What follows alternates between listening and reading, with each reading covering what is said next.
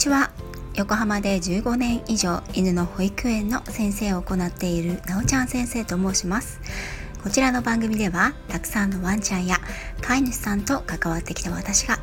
日本の犬と飼い主さんの QOL を上げるをテーマに犬のあれこれについて私個人の見解からお話ししています。時には子育てネタや留学時代や旅行の思い出話などもしております。最初にお知らせです。マグーオランダに生きるまま事情のマグーさんとのコラボ収録が配信されています今回はインドを語ろう第3弾もっとディープ編となっております私がインドの各地を旅した模様をですね、マグーさんと一緒にお話ししておりますので、気になった方はマグーさんの配信の方に飛んでいってくださいね。よろしくお願いします。さて、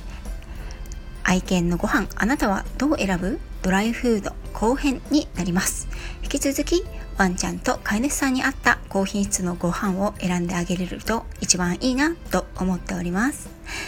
今回はまず保証分析値成分表のことからスタートします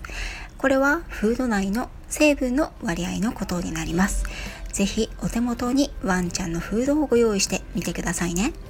前回の配信を聞いてくださった皆さんはお分かりだと思うのですが、犬にとって一番大切なタンパク質が一番の割合を占めていることが必須。望ましいのは25%以上あることです。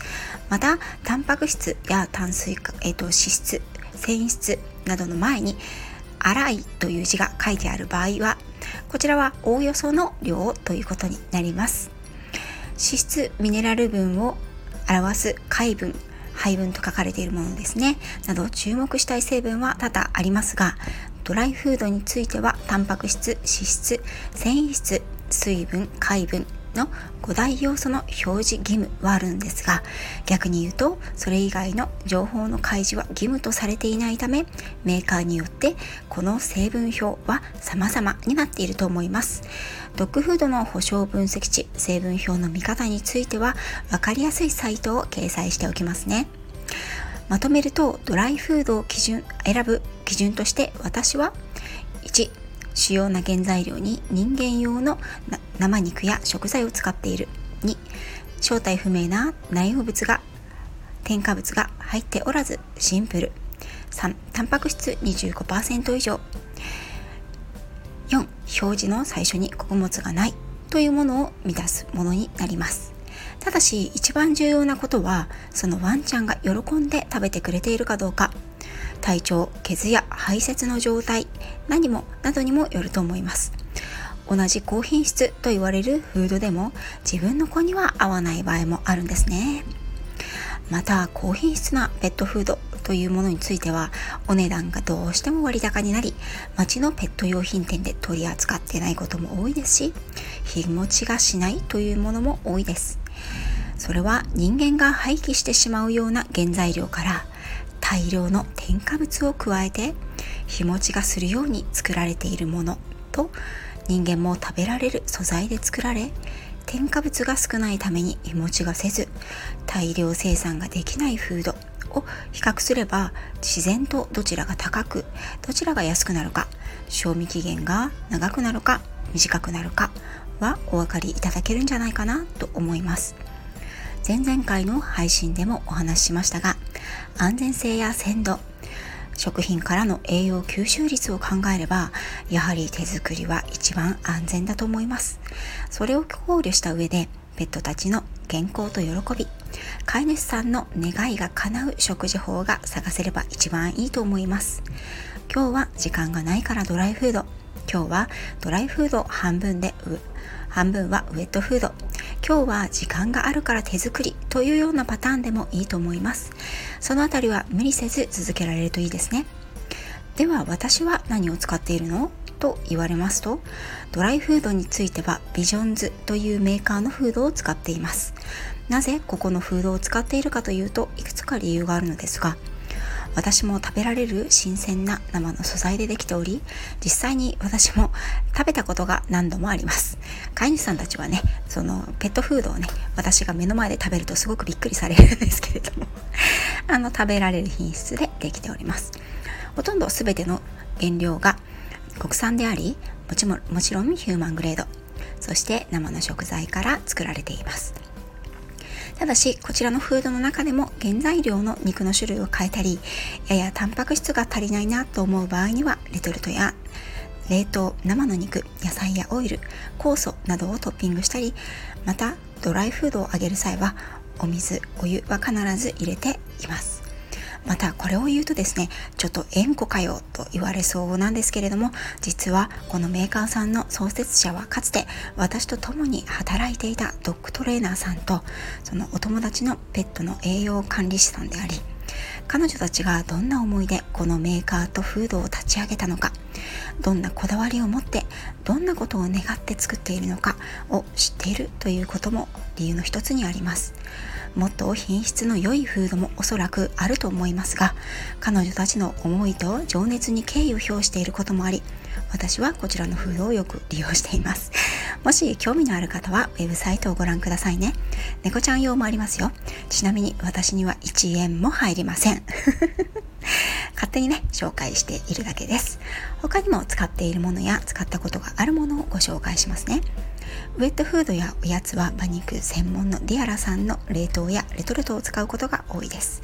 ドイツのペットフードメーカーアニモンダさんの缶詰やレトルト。最近では気温や湿度が高くなってきて、皮膚が弱いうちの犬も体をかきかゆがり始めましたので、イギリスのハーブメーカーヒルトンハーブの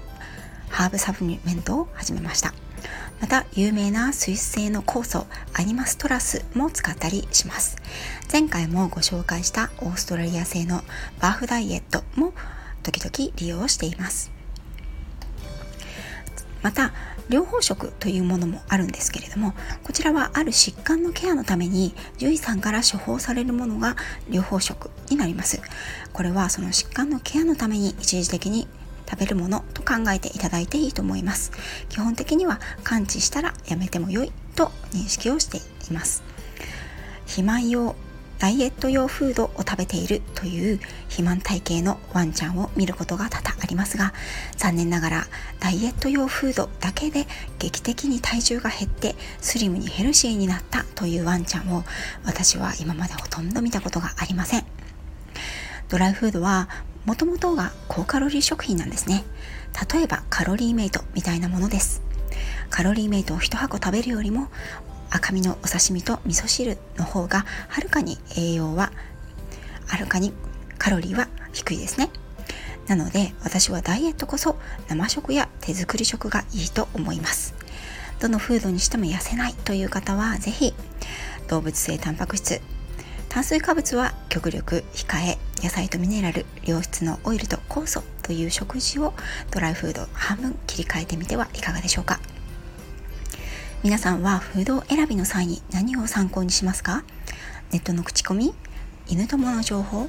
ペットショップや獣医さんのおすすめでしょうか？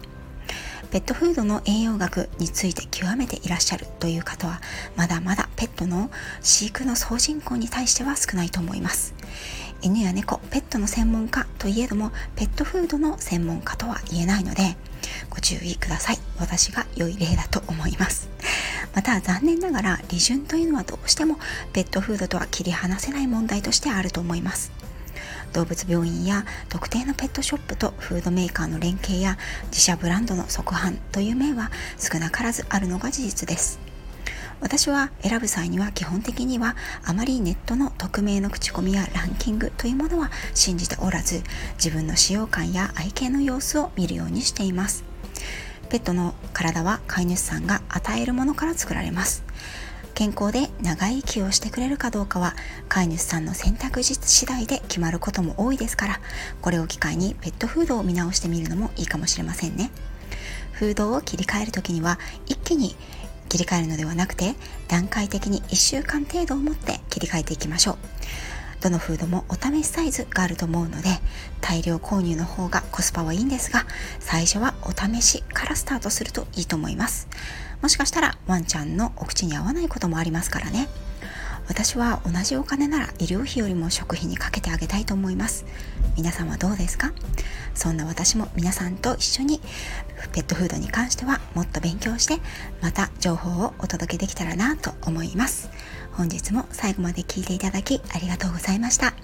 あなたとワンちゃんの今日がますます輝くものになりますように。